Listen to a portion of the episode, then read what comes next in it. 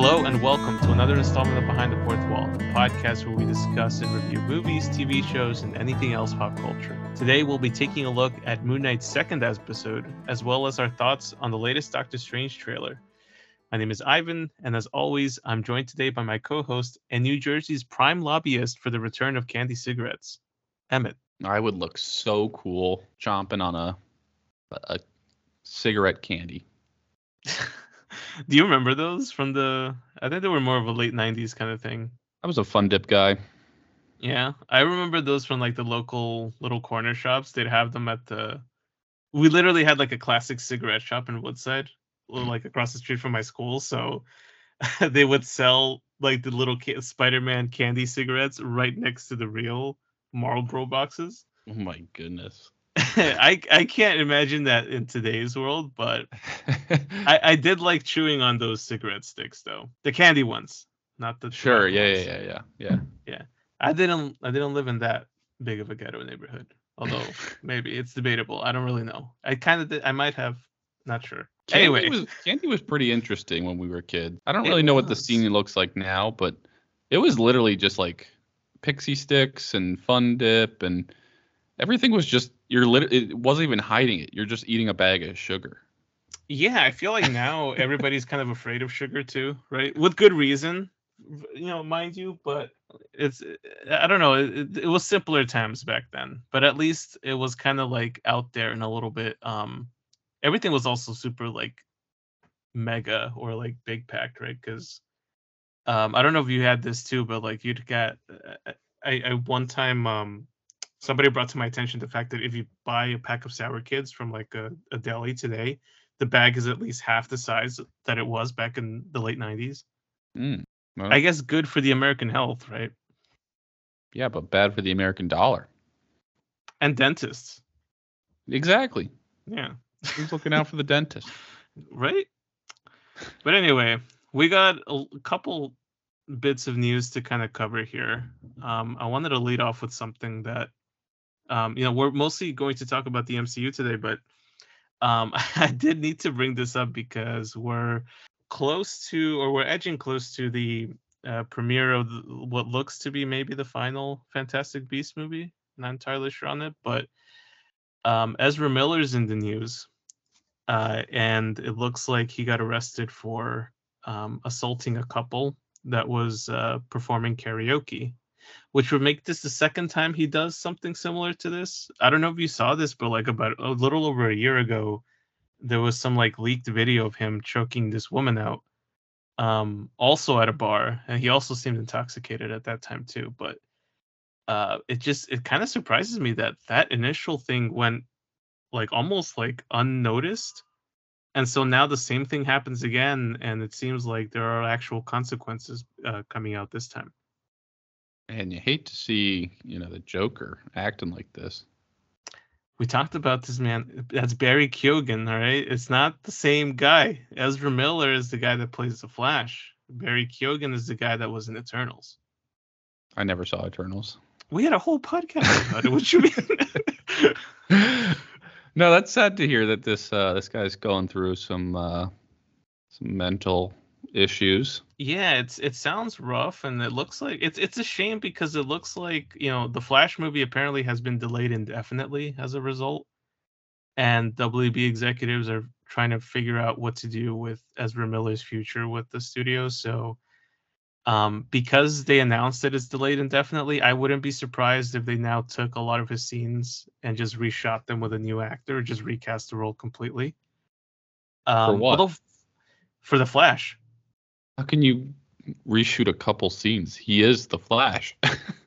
No, I know. Well, that's the thing. Like, I, I feel like at this point, because if, if his future with the studio is being discussed and they're actually contemplating letting him go, they're not going to just release this thing like this. I think they are going to do, they're going to pull like a Rogue One where they'll just replace half the cast and get um, a brand new director on board and all that. It just, it, it sounds like this movie's been a mess from the beginning. It's been in production hell for like six years. So Heck. it's just like adds further to it.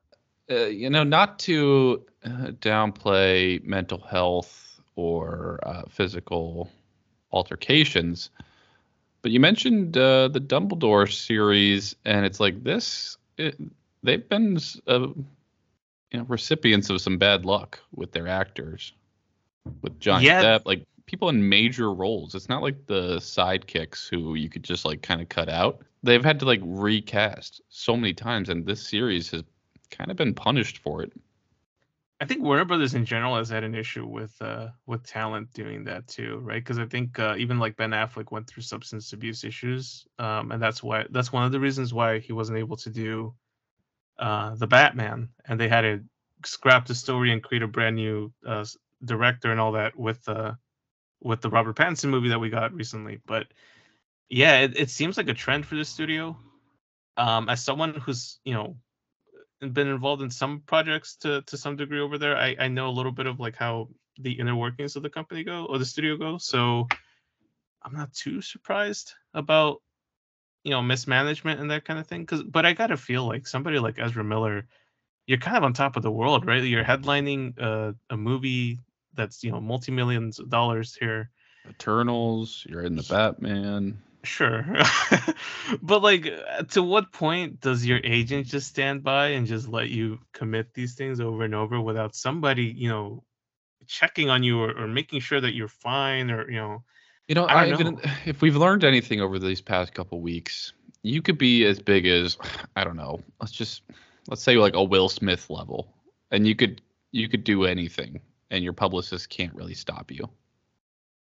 that's true.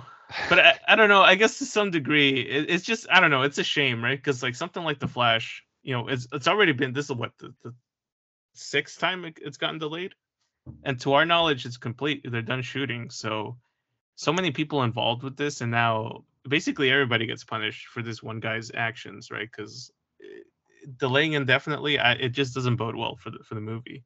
I gotta be honest, I wasn't that excited for this movie anyway. So Good, scrap the whole thing. Just, get Just, you somebody know, else in there. I'm sorry for everyone on the project. I hope your paychecks don't bounce, and uh, we'll go ahead and just shelve this. Yeah, we'll just uh, chalk it up to just another DCEU catastrophe there. But moving on, let's get into chipper news, I guess, with uh, you know, Multiverse of Madness. Uh, we're recording this on Thursday, April 7th. Uh, the tickets for Multiverse of Madness went live yesterday, uh, Woo! April 6th. How many You know, tickets do you buy? 17, exactly.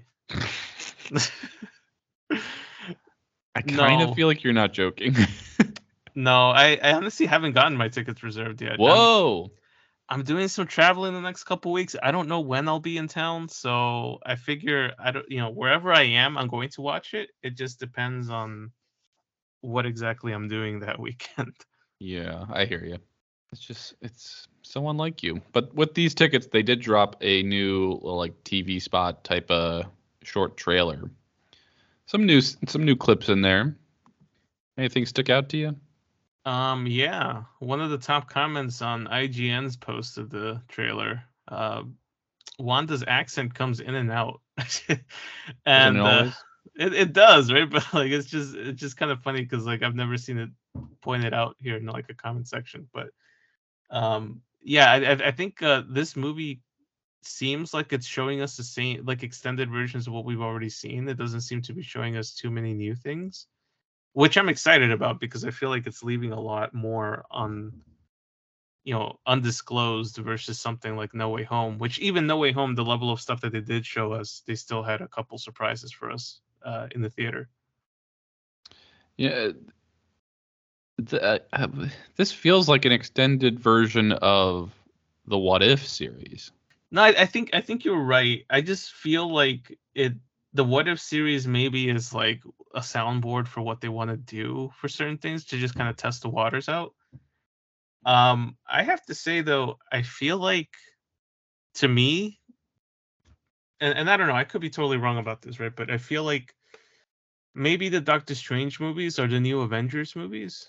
If you catch my drift, like this, Doctor Strange might be our anchor to the rest of the MCU. Like maybe this is where we're going to get that Phase Four start of like what the initial or what the next big Thanos level threat is going to be.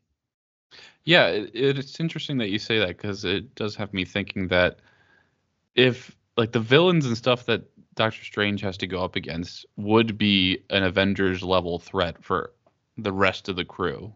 But because he's like so much stronger than everyone else, they have to come up with these outlandish enemies that would take up an entire like a, tr- a trilogy of movies for for everyone else. Essentially, yeah. I mean, they had the same issue in the comics too. That's why I feel like his world has kind of been a little bit separate from the mainline stuff. But you're right. I mean, he might be the connective, t- the new connective tissue, I guess, until we get Avengers five at this point. It would be five, right? Because we had four. So I don't know. I'm sure Avengers as a franchise will return. It's just going to be a little while before we get that, and this might be our holdover until then. And it's also a good way for like you to work in some other characters. I, I have a feeling there's going to be a, a lot more than just Wanda that we've seen in the trailer. Yeah, how many variants will we get? That's that's the other interesting thing. There's been a lot of rumors, like from Tom Cruise to like multiple Fox X Men. I've heard um a Fantastic Four cameo here and there. Like, who knows what's actually going to show up, right? Because more often than not, too, like these studios will shoot certain scenes, and then at some point it gets cut, right? Because you make a movie three times. You make it when you shoot it, when you edit it, and then finally when you get picture lock. So it, it's uh who knows? But I, I do feel like this movie is going to be a little bit more amped up than what we got from No Way Home in terms of like cameos and surprises. Yeah, it's definitely got better secret keeping to it. Right. Well, the last bit of news. You want to take us to to, to our our final news here? Yeah, this was out when we recorded our last episode, and this is probably going to be pretty old by the time this comes out. But uh, they moved the Obi Wan series, what two days or three days, I guess, from Wednesday to a Friday, and they're going to air two episodes at once. And I feel like everyone's reaction was kind of the same of like, you didn't have to drop two; it would have been fine if you just moved it two days. Like nobody really cared. Yeah, I feel like it doesn't make too much of a difference. Although, like, truth be told, I'm glad that two episodes are dropping. It gives us more stuff to consume. But no, everyone's happy about that part. But it's also like I think you were negotiating against yourself here. Like you could have just moved it two days and then seen you know public uproar, and then a week later be like, eh, uh, you know, we're gonna give you two episodes. True, true. But that also would have been like some dangerous precedent to set. I still think it was a missed opportunity to release this on May 4th. Like it would have been the perfect thing to to drop then. I really wonder what's up with that because yeah, this fit perfectly there. And then when it, they told us about the significance of the Wednesday they picked being the what is it, uh, 50th anniversary of A New Hope or something like that. Yeah, I think it was the 25th, right? Originally. Wasn't it in the 70s? Yeah, but I mean, like the uh, it was May 25th, 1977, or something like that. Okay, well, don't challenge my quick math here. But regardless, the anniversary of like the first time we see Obi Wan. So it's interesting that they like, uh, that's the reason we picked that date. Uh, actually, we're not ready, so we're just gonna move it two days to a an insignificant day. You know what I, I'm just thinking of too? We literally just finished talking about Doctor Strange, but I wonder if that's one of the reasons why they chose not to release it on May 4th because they, they didn't want to um, steal some of that thunder from Doctor Strange.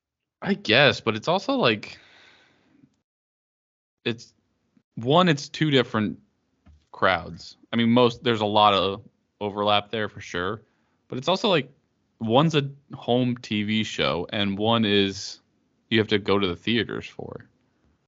It's True. not like you're you're fighting for dollars. If they are both released in theaters, I totally get that.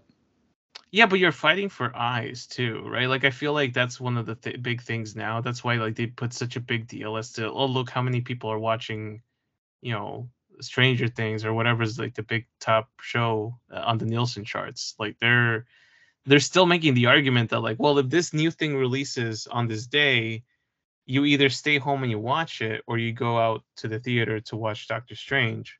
And so I feel like Disney as a company probably doesn't want to cannibalize itself. Although oddly enough, I feel like they are anyway with with other projects. But these bigger tentpole stuff, I feel like they think it's going to draw more attention away from if, if they place those two franchises up against each other.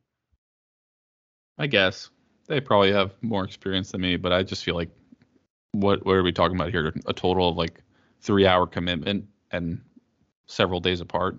Yeah, and also like Nielsen and all that, they they don't take into account individual days per se like that. They're focused on as like how many people saw it within a given week, right? So like technically, even if there is overlap, you can make the argument that like I'll go see Doctor Strange tonight, but you know I'll sit down and watch Obi Wan tomorrow or that kind Yeah. of thing. Who knows? D- D- Disney plays you know their their fiddle the way they want to. I guess I don't know. But that's enough news. Let's get into uh, talking about the show that we said we wouldn't talk about.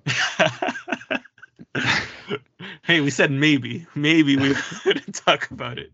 We said Or if may- it got good, and uh, I guess us talking about it either means that we're totally out of content or it got good. So let's talk about it to find out. Yes. Do you have any spoiler-free thoughts you want to share? Yes, I can't believe we finally, finally Spoiler-free.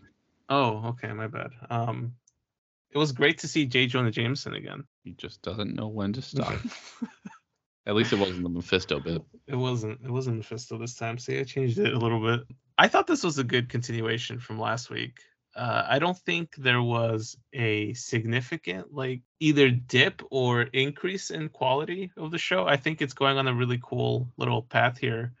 Um, I was very much more. Um, I was much more interested in this episode just because I feel like we got more of the Mark Spector personality. hmm Um, so that alone, I feel like drew me a lot more to the show. And I think about five or six minutes into the episode, I started feeling like this was a little bit more better paced than last week's. Not that last week Yeah. suffered from any pacing issues. I thought it was fine, but this one kind of umped the ante a little bit. And uh, I what I what I'm loving about the show is the way that Oscar Isaac is portraying the character in terms of like each personality is very distinct. With his There's British of- accent. well, we're getting more backstory as to why it's so comically bad, right? Because like that's one that was one of the criticisms that a lot of people were were uh you know lunging i guess at the show and initially my thought was like well yeah because he's not real like like this guy's a figment of his own imagination. But it also kind of has me question now given that we have a little bit more context and stuff like i want it, it, it's what's keeping me at the edge of my seat with the show is figuring out how they're going to play out this um personality disorder with with mark. Is is mark the real guy? Is it steven? Is it none of them? And like there's something else at play here. Uh this episode left me with a lot of questions that i feel like i am actually interested in figuring out what the answers are Yeah, this one is definitely much more so like the magician revealing the trick uh, than the first one was. Now you're starting to see what this mysterious aspect is with Mark Spector, and and you're starting to question what the relationship is between the two. Um, I definitely thought this. I don't know if this is on plane with what you were saying, but I think this was an uptick from the first episode.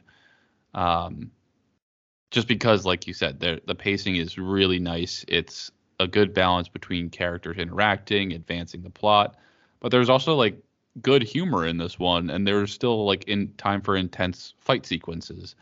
Um, but you know, being the second episode, it does have the benefit of having that first episode handle all the setup.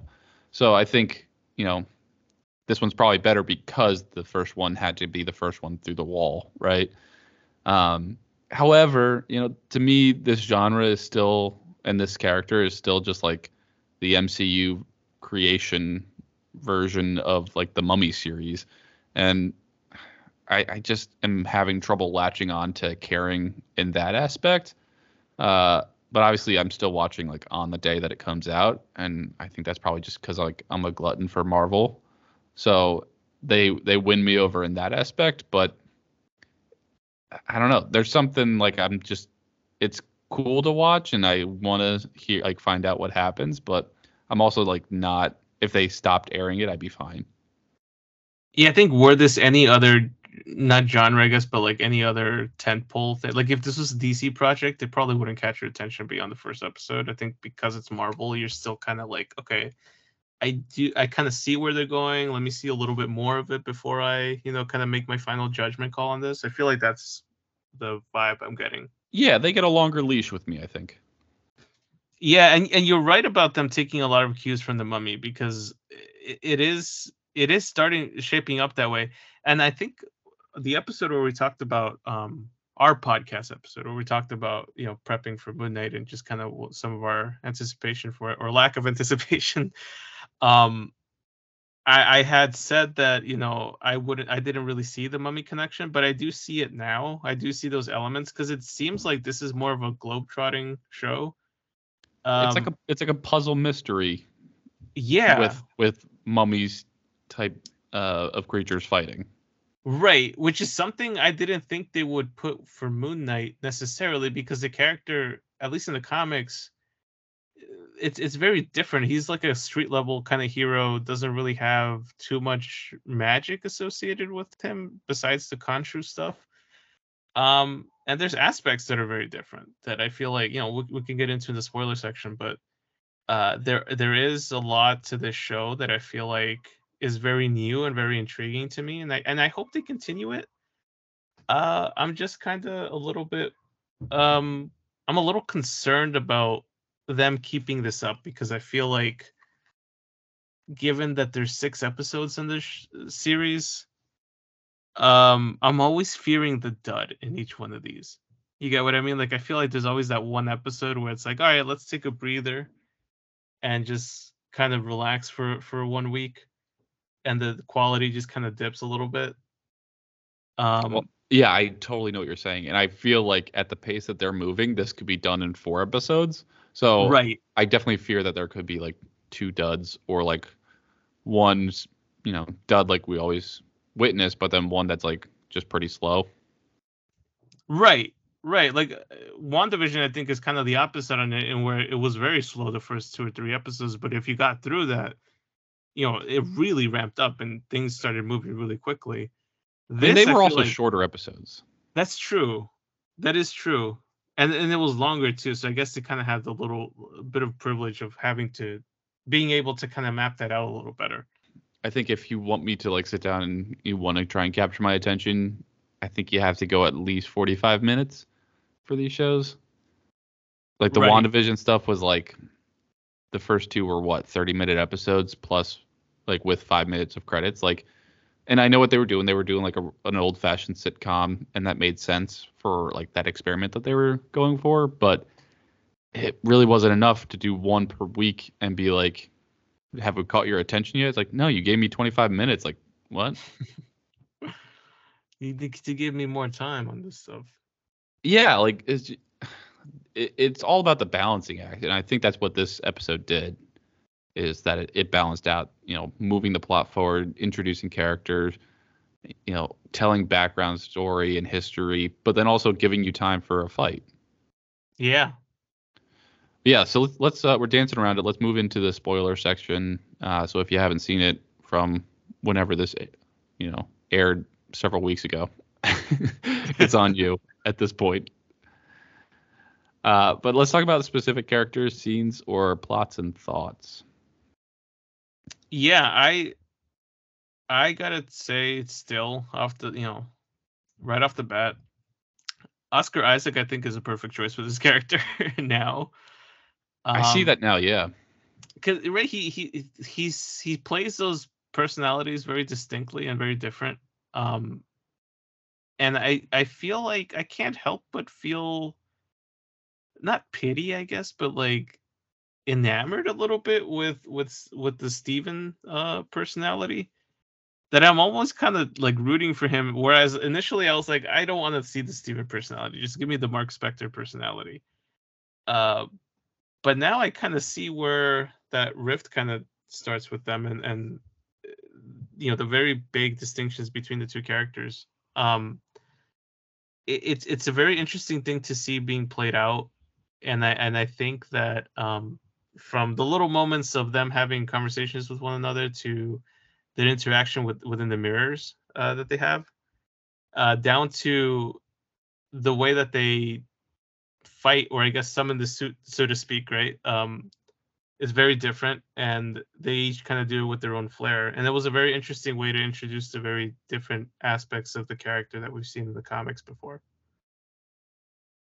You're right. He does. He plays like the victim and the bully simultaneously really well.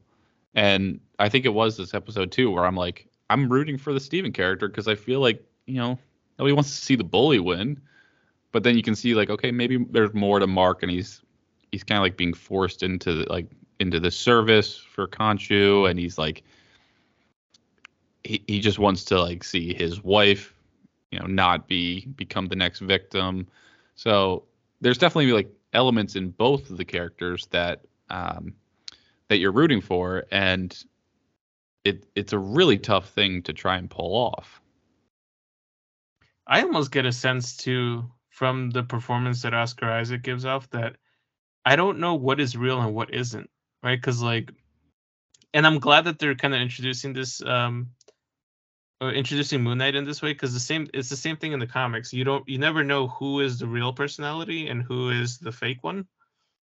Uh, with Moon Knight, but with this, I question some things. Like I know, like uh, the Steven character has been calling his mom constantly, which then it gets brought up to the forefront that apparently Mark Spector's in bad terms with his mom. So like, who is ha- who has he been calling, and who, like, what's the deal with that dynamic there? Um, it's just I don't like. Th- there's a lot of mystery to you know who who's who and and and what's going on that it it intrigues me. I hope they handle it well. Uh, but it's you know it's it's one of the things that keeps bringing me back, or will probably keep bringing me back in the coming weeks with it if they continue to do it at this rate. Yeah, that was a great detail to to call out because also in that same conversation or in that same scene, you also get this like interaction between Steven and uh, Mark's wife where she starts picking up like poetry books or history books or like cryptex language books and it's all of interest to her and he's been using that as like his what to read to stay awake. So it's like oh he didn't you know randomly pick this. It was embedded in his subconscious that like i should read up on this stuff. Right. I almost kind of get the sense too that maybe Mark's wife is actually dead, and that's not like what you're seeing her of her. I guess is just a big figment of or being made up. I guess in his in his uh subconscious. Hmm, that would be interesting Yeah. I mean, real, I, I a w- beautiful mind moment kinda yeah. Like I feel like the, I wouldn't put it past them to do it because I feel like, like you said, they, they're pulling elements in for the Mummy, um, and the director for this series has been very open about him having uh pitched this idea to Marvel in a very very different way than some of the stuff that they've done typically. So, I mean, it, this would be the place to put a twist like that, as long as they use it well. I think yeah, those those types of big reveals are always fun to to catch because then it's like, well, if I go back and rewatch it, I can start to see like, oh, nobody else interacted with her except um, the Ethan Hawke character did talk to her. That's true. That is true. But then again, he it's almost like he has some familiarity with Khonshu. Well, that's almost. He does have familiarity with Khonshu, but um maybe he's able to pick up on stuff that Mark and Steve can also see that others can't. Yeah, maybe because he also has a second god speaking through him. Yeah, crocodile face lady. Yeah, we, we should have written these names down, but uh, he's doing a great job with this role too. I would say. Yeah, I I'm really enjoying him as a villain. I feel like uh he he he does he plays those roles actually pretty well and most of the stuff that he's uh portrayed a villain in. Boyhood was that a real villain? Kind of, wasn't he? Was he the he was the abusive stepfather, wasn't he? No, he was a absentee actual father. Oh, okay. So it's in the way. Aren't all of villain. absentee fathers villains? Wow, I can't speak to everyone's situation, Ivan. But if you want to write in and you know let Ivan know that he's wrong, go ahead. All the absentee fathers, please Hit me up. hit me up. oh boy. Uh, no, he's I he does uh he does a pretty good bad guy, and I don't think he really had a chance in the first episode, but I think he does. I mean, he got a, a whole monologue in this episode, and he has that switch that he can flip from being uh, Steven's friend to Mark's enemy immediately. And it's interesting to see the character layered in with uh you know all the stuff that he the backstory that we're given of him in this episode. A lot of it obviously wasn't shown. It's a lot of like uh you know exposition in terms of telling you what uh what's gone on with him, but I was surprised to have him be revealed as like a I guess a former Moon Knight. Yeah. So is that the same town as the first episode, just at night? I would assume so. I don't. But it's hard wasn't that tell. supposed to be like super far away? Like, because Steven lives in downtown London, right? It looks similar, but then again, like I'm, I'm like I've I've never been to Europe, so I have no idea. Like I see cobblestones and all that, I'm like, oh, some European town somewhere. I would think that because if we're sticking with the, it's Doctor Doom's land, wasn't that like in Austria or something? um, Latveria, I think, is supposed to be somewhere where real world Lithuania would be, so it would be quite a bit away from from From London. England. Yeah, yeah, Yeah. so it's interesting that they were able to get there pretty quickly, but uh, I think that that whole I, I that was my probably my favorite scene was that interaction between Oscar Isaac and Ethan Hawke in, in this episode. Yeah, I think the dynamic is really well, really well done. Um, I like the introduction of uh, you know, Mark Spector's wife showing up, and us finally getting some some answers for it, but then also like throwing a lot of questions into the mix here. Well, that's the thing. Like now we know the direction that they want to go in. They want to use this beetle to as a compass to go to whatever that person uh, Anut's uh, tomb or something like that, right? Like, and that's where we start to get too much like the mummy. It's like, okay, now we're gonna go resurrect a god who wants to like basically pull a Thanos and just destroy half of humanity. Yeah, uh, uh on it or uh, Ammit, something like that. Emmett? Would really should Emmett. But yeah, we we get introduced to um, what's her name? Le- uh, Layla. Um, I forgot her last name, honestly. and Stitch. Fowley or something like that. Um, but she, I, I think, uh, she's got a lot of backstory too. So apparently, they've been chasing this uh, beetle thing together, her and Mark, for a number of years, I guess. Um, so is she, she's she's well aware of the Moon Knight um suit and persona and that kind of thing. So the fact that she's unaware that uh Steven is a legitimate, you know, part of Mark, it kind of caught me off guard a little bit. Yeah, I mean, I guess she just knew Mark as this aloof guy who would just like disappear at times, uh, which is pretty interesting that like they could keep their lives hidden that well. Um, Right.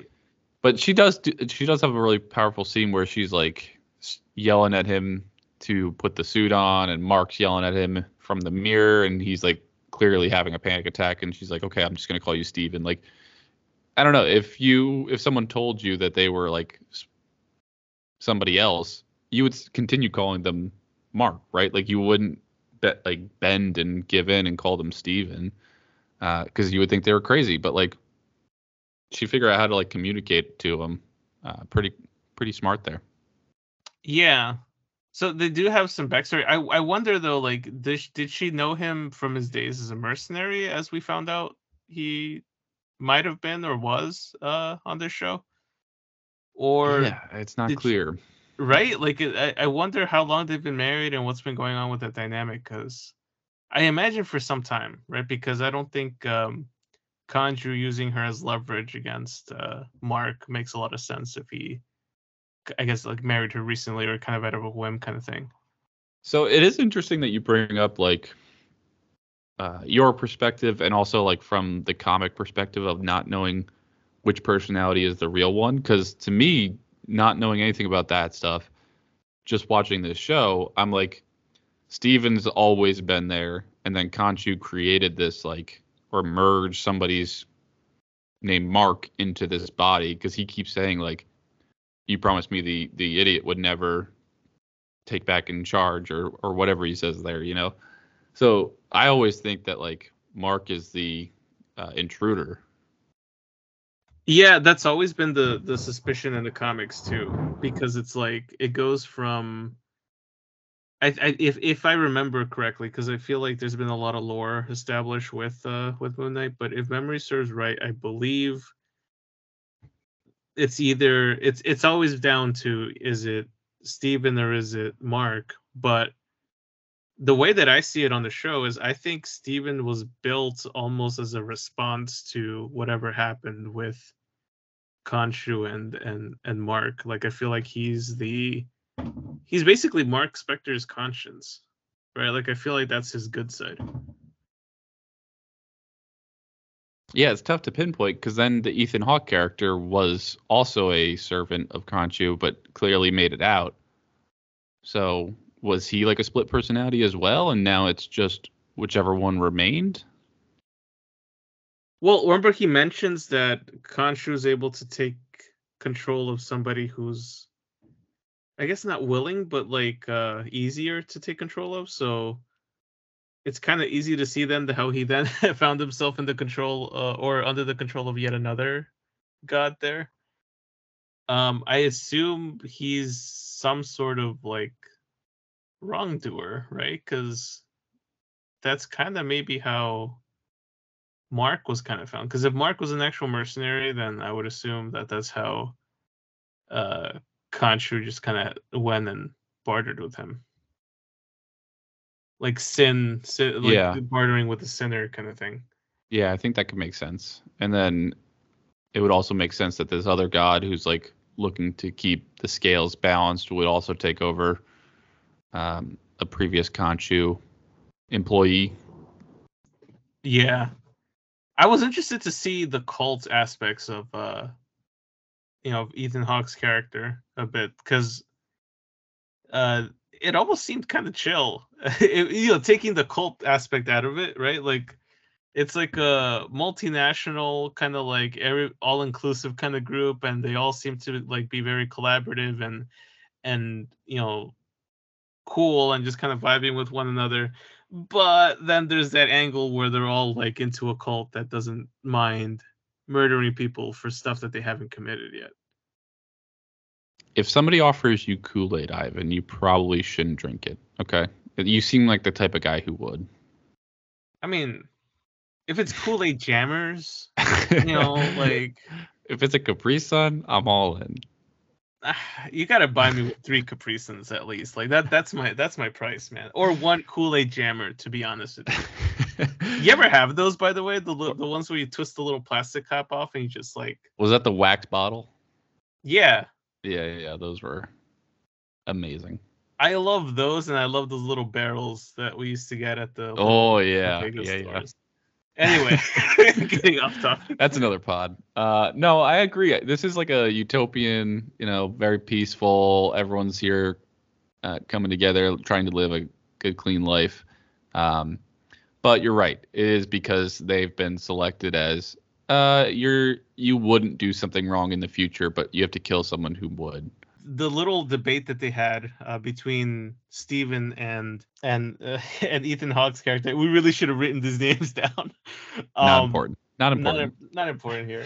What's funny though is like I I read um I read in this article that Ethan Hawke's character actually was a very minor, like one issue comic character that now has his role expanded in this show. So just just FYI, this is one of the reasons why the name isn't so relevant, right? yeah, that's um, why. Yeah, we'll go with that. Um, no, but, But, that I thought- that com- that debate or like that yeah, conversation between them. that was really really to me i thought was uh not only some a debate that you know has been kind of raised a little bit comically before right like we, i think deadpool cracked a joke about you know baby Hitler and like what you would do if you were in that situation, that kind of thing. But and Rhodey with baby Thanos. That too, yeah. But I was I, I kind of thought about it for a bit and I'm like, you know, his logic when he describes it as like when you know when you have like an ailed limb, like you sever it, it's it's a brutal, but it works. It made sense, and at the same time, it's also the most grotesque thing, you know, to kind of like use to justify what they're doing in that argument. Because the question was basically like, what about a kid? Like, is a kid culpable for something that they haven't done? Is it justified to murder a kid? And he's basically like, yeah. Well, this isn't new to the MCU, right? So this just there's two perspectives on this. Uh, one, like the Falcon uh, and Winter Soldier series, like empathizing with the enemy of Karli Morgenthau, like you know they're they're doing wrong, but for good reasons uh, and I'm empathizing with them, and I can see where they're coming from, and I don't hate the villain. And then the other perspective is like the, but like, but you would still take them out.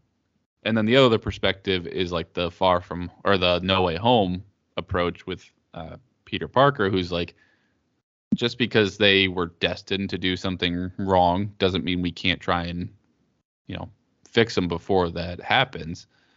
Uh, and, and they're just two approaches. So it's either like you either empathize empathize with the the the plan of Ethan Hawke to be like, yeah, I mean, you, I believe in destiny and nothing's going to change. And if I can stop you, then I can stop that destiny from happening. Or you take the Peter Parker approach of like, well, you're destined to do something wrong, but maybe I can intervene and, and help out so that it doesn't have to go that way and you can still live. Right. Arthur Harrow is the name of the character. Why did you look? I needed to. we don't do facts here, okay? It's all, you know, conjecture. It was starting to bother me because I'm like, all right, I, I, I'm gonna keep saying Ethan Hawke. I, I am. I'm probably am too, to be honest. but yeah, I, I thought I thought it was an that whole conversation. The dialogue is written so well on this show that I feel like that's one of the reasons also as to why I think the second episode worked really well um because sometimes you know like we, we've seen multiple mcu projects at this point and some of the dialogue can sometimes be a little bit corny cheesy or kind of like a little bit too on the nose kind of thing um but then you get these moments and i think especially with the shows you get these pointed moments where some of the dialogue seems to be very uh kind of like heavy but at the same time you know kind of balancing itself within that tone really well and this is one of those examples I would like, uh, and it probably isn't their place to have to do this, but I like when these shows, you know, take a stance on something bigger in the world, right? So like looking at Falcon, like taking on, you know, racism and you know inequalities and you know the poor suffering. I, I like if you bring that to the forefront because there's so many people that don't think about these issues and they just like will consume Marvel or DC type movies and shows, and it's like that's a way into understanding that there's bigger issues out there. And the kind of the same idea was there with No Way Home as well, uh, with like the Willem Dafoe character and the Aunt May aspect. So I, I hope this isn't just a show about like resurrecting a mummy or something like that. You know what I mean? Right. I mean, I, I hope they do get into the mental health issue as well a little bit here because obviously you have the, like the perfect prime character for it. Um, I because they made a to... joke about that, like, yeah, oh, you can go get help with doctors, and it's like you didn't have to turn it into a punchline. Yeah, they did. They I, I noticed that in the first episode. Uh, they had well, in, in this episode specifically too. when they're they're firing him, they're like, we have to give you this pamphlet because we think uh, we think you're a fit for it, and then they like make it a joke about it.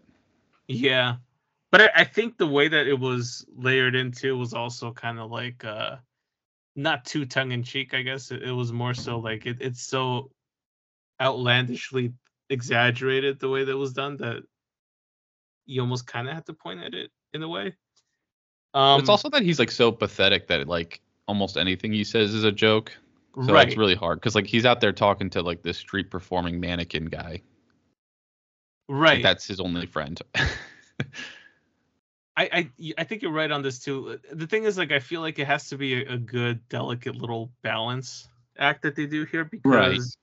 There's so many people that also start saying like, oh, keep politics out, keep whatever, or like, there's that whole like hot button of like wokeism, right? Like, what is woke, what isn't, and I I do think that depending on how the messaging comes across, it always depends. And the MCU has been relatively good about doing it in certain ways, and then in others they really dropped the ball. Sure. Falcon I- was also pretty intense too. I won't Yeah, pretend like it wasn't. Like they also like drove it home every single episode, which was almost I don't want to say too much because that sounds insensitive, but it, at the core, these are action hero stuff. It's just like you got to find, like you're saying, like find a way to sprinkle it in organically. I think it's like the way that you come across in terms of the story, right? Because like think about Star Wars, like the original trilogy and all that was like a very anti-fascist movie. Like you talk to George Lucas and that's clearly his his his uh his outline there, right? Like hmm there was that controversial interview where he's talked about how you know the rebels are always looked at as terrorists.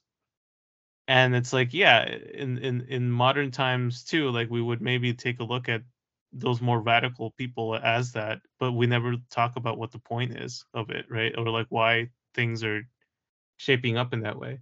Or his comparison to like american imperialism being the empire. But you never like it made you think like those those original movies made you think about imperialism and all that but it never put it two and two together and forced you to say like hey by the way you know nudge nudge wink wink we're talking about the us here or we're talking about this or that right? And i think that nowadays i feel like most shows don't do don't tell um those themes that way. They literally try and make you understand by hitting you on the nose with the same theme over and over until you get it. And I feel like sometimes that's a big turnoff for for people. So That is true. It's a really hard line to walk there because you're right. Like if you don't uh, like express it at all, you end up with Star Wars where it's like it was there, but you it took a George Lucas interview for it to be understood. Or you have like the Falcon Winter Soldier where it's like we're gonna we're gonna create characters just so that they can tell you what's going on uh, in these episodes.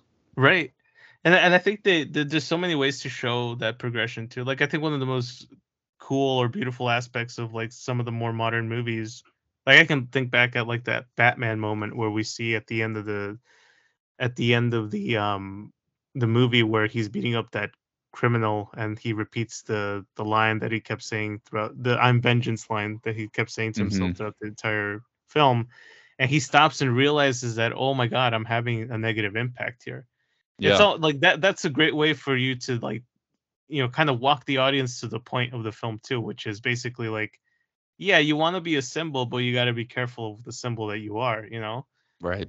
that that's the perfect way I think to go about it. And I think the MCU has done a pretty moderate job of doing that at times, and then at other times they kind of completely ignore it. So yeah, you're right. I hope they do eventually kind of get to that with Moon Knight before we get our sixth and final episode here. Like I wouldn't want that last episode to actually finally get to the point. And you know, it's kind of like that's all we get for the for the last half hour of the series. I could see them putting it off till the end though. I mean, I can too, but I just hope it, it doesn't happen that way. Uh, let's talk about the action scenes real quick because I feel like Yeah. we, we had quite a few in this sh- in this episode. Yeah. Uh, I can only think of the one at the end. Was there something earlier? Uh, well, I guess I'm thinking about it in different contexts of like I'm thinking of the um the fight between Steven and, and the Jackal. I'm thinking about Moon Knight versus the Jackal, and I'm thinking about the little um encounter with um uh with uh Arthur and his and his crew versus uh or Ethan character Ethan, Ethan character Ethan Hawke's character uh with uh Moon Knight and and or sorry Steven and and um and Layla. That Uh, was a which is basically of names. I know One time. Let's take this one at a time. what do you want to talk about first?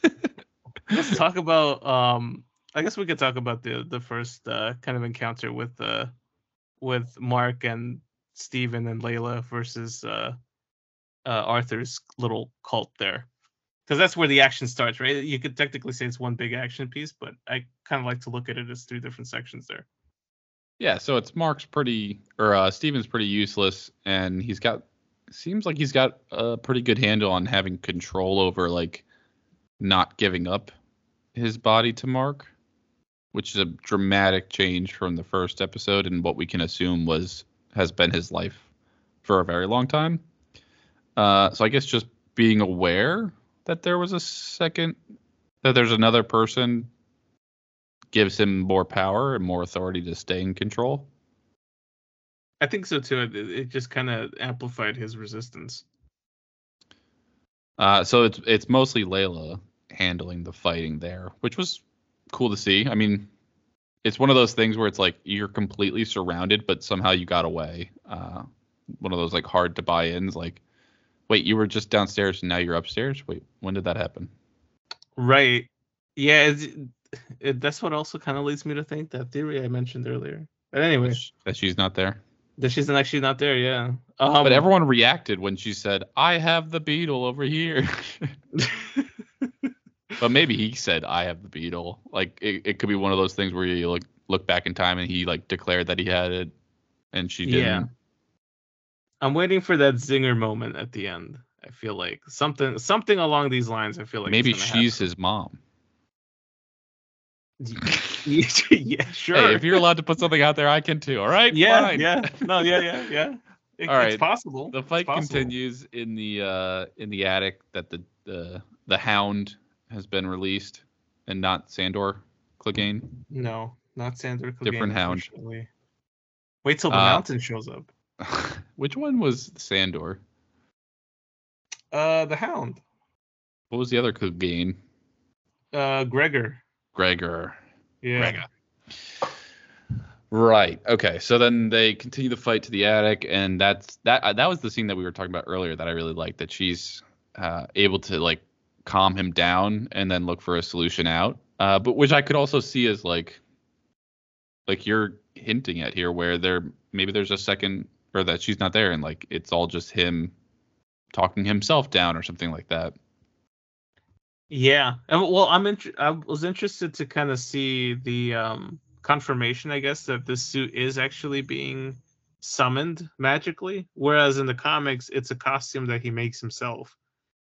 Um, but that there was a weird line in there, and I can't place where when it was said, but she, like Layla said, I was worried that you didn't have the suit with you. Oh. Which doesn't make any sense if he's just summoning it. True. Interesting. I did, well, I didn't catch that. Yeah, and I was like, wait, it just came out of nowhere. Why were you worried that he wouldn't have it? So either um, she knows that Steven's in control, or maybe like she she thought he lost the powers. That might be it. That might be like, oh well, she you know since Steven is driving ship here, maybe he doesn't have access. But she just learned about Steven this episode, so like maybe it maybe it was more like Mark. She was worried Mark lost the powers with Khonshu. Yeah, that's true. But either way, so they get out of there, and then Mark turns on the suit, but it's a different type of suit. Or not Mark, Steven. Steven, yeah. So I guess his idea that that's his idea of a suit, right? So it's a fancy dress up suit. And it's a pretty good the, looking suit. Yeah. This is the uh, the Mr. Knight persona from the comics, which is oh. a separate persona, but I guess in this show it's kind of blending in with with Steven's persona. But I mean, if somebody told me put on the suit, like that's kind of what I would imagine too. Like nice little three piece. Tom Ford. Very expensive looking suit that he just tosses that um jacket down. The jacket the away and then yeah. rolls with the sleeves. Come on, man. Well, I was I was interested to see the perspective of like the passerby here, right? The the the folks on the bus, I believe, were um yeah, I think it was the folks on the bus that saw some of the fight. Um, yeah, so the jackal that explains like the the security tape that they saw earlier. Like I thought, oh, maybe somebody wiped the security tape, but then we're still seeing all the Steven slash Mark bits. Uh, so I guess just magical Egyptian powers are not visible to everyone else. I guess it's only to the visible to the person that is being chased or is being hounded by the, the demon or the thing, right? Because Oh, I That's thought the only explanation. like in touch with Khonshu. it could be, but because also like um they are the the folks are able to see it right when Layla throws sand at the at the beast and you get some sort of visibility, or she throws something at him and and She didn't throw sand. It was a liquor bottle. okay there you go. But, But people could Glass is made of sand, so I see where you're coming from. Okay. I'm thinking Egypt right now because of the ending scene. I bet that does come up in the in the Egyptian fight that's going to be coming up.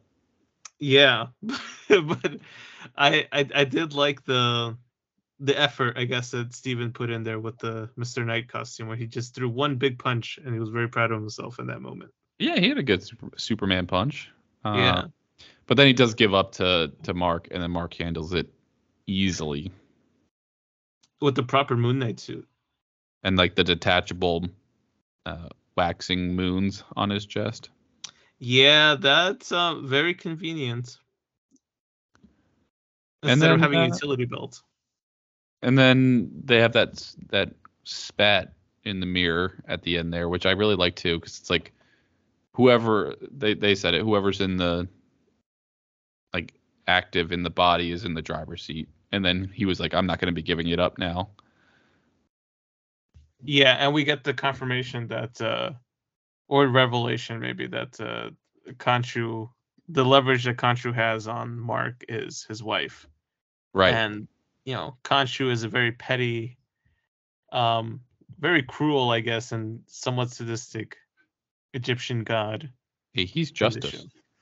He is justice, but apparently not the blind justice that we're used to. But it, it that's what is interesting about this show is like you have to pick a side, and it's like, would you rather let the bad things happen and then punish the people who did the bad stuff, or would you, if you knew for certain that someone was going to do something bad, would you take them out before it?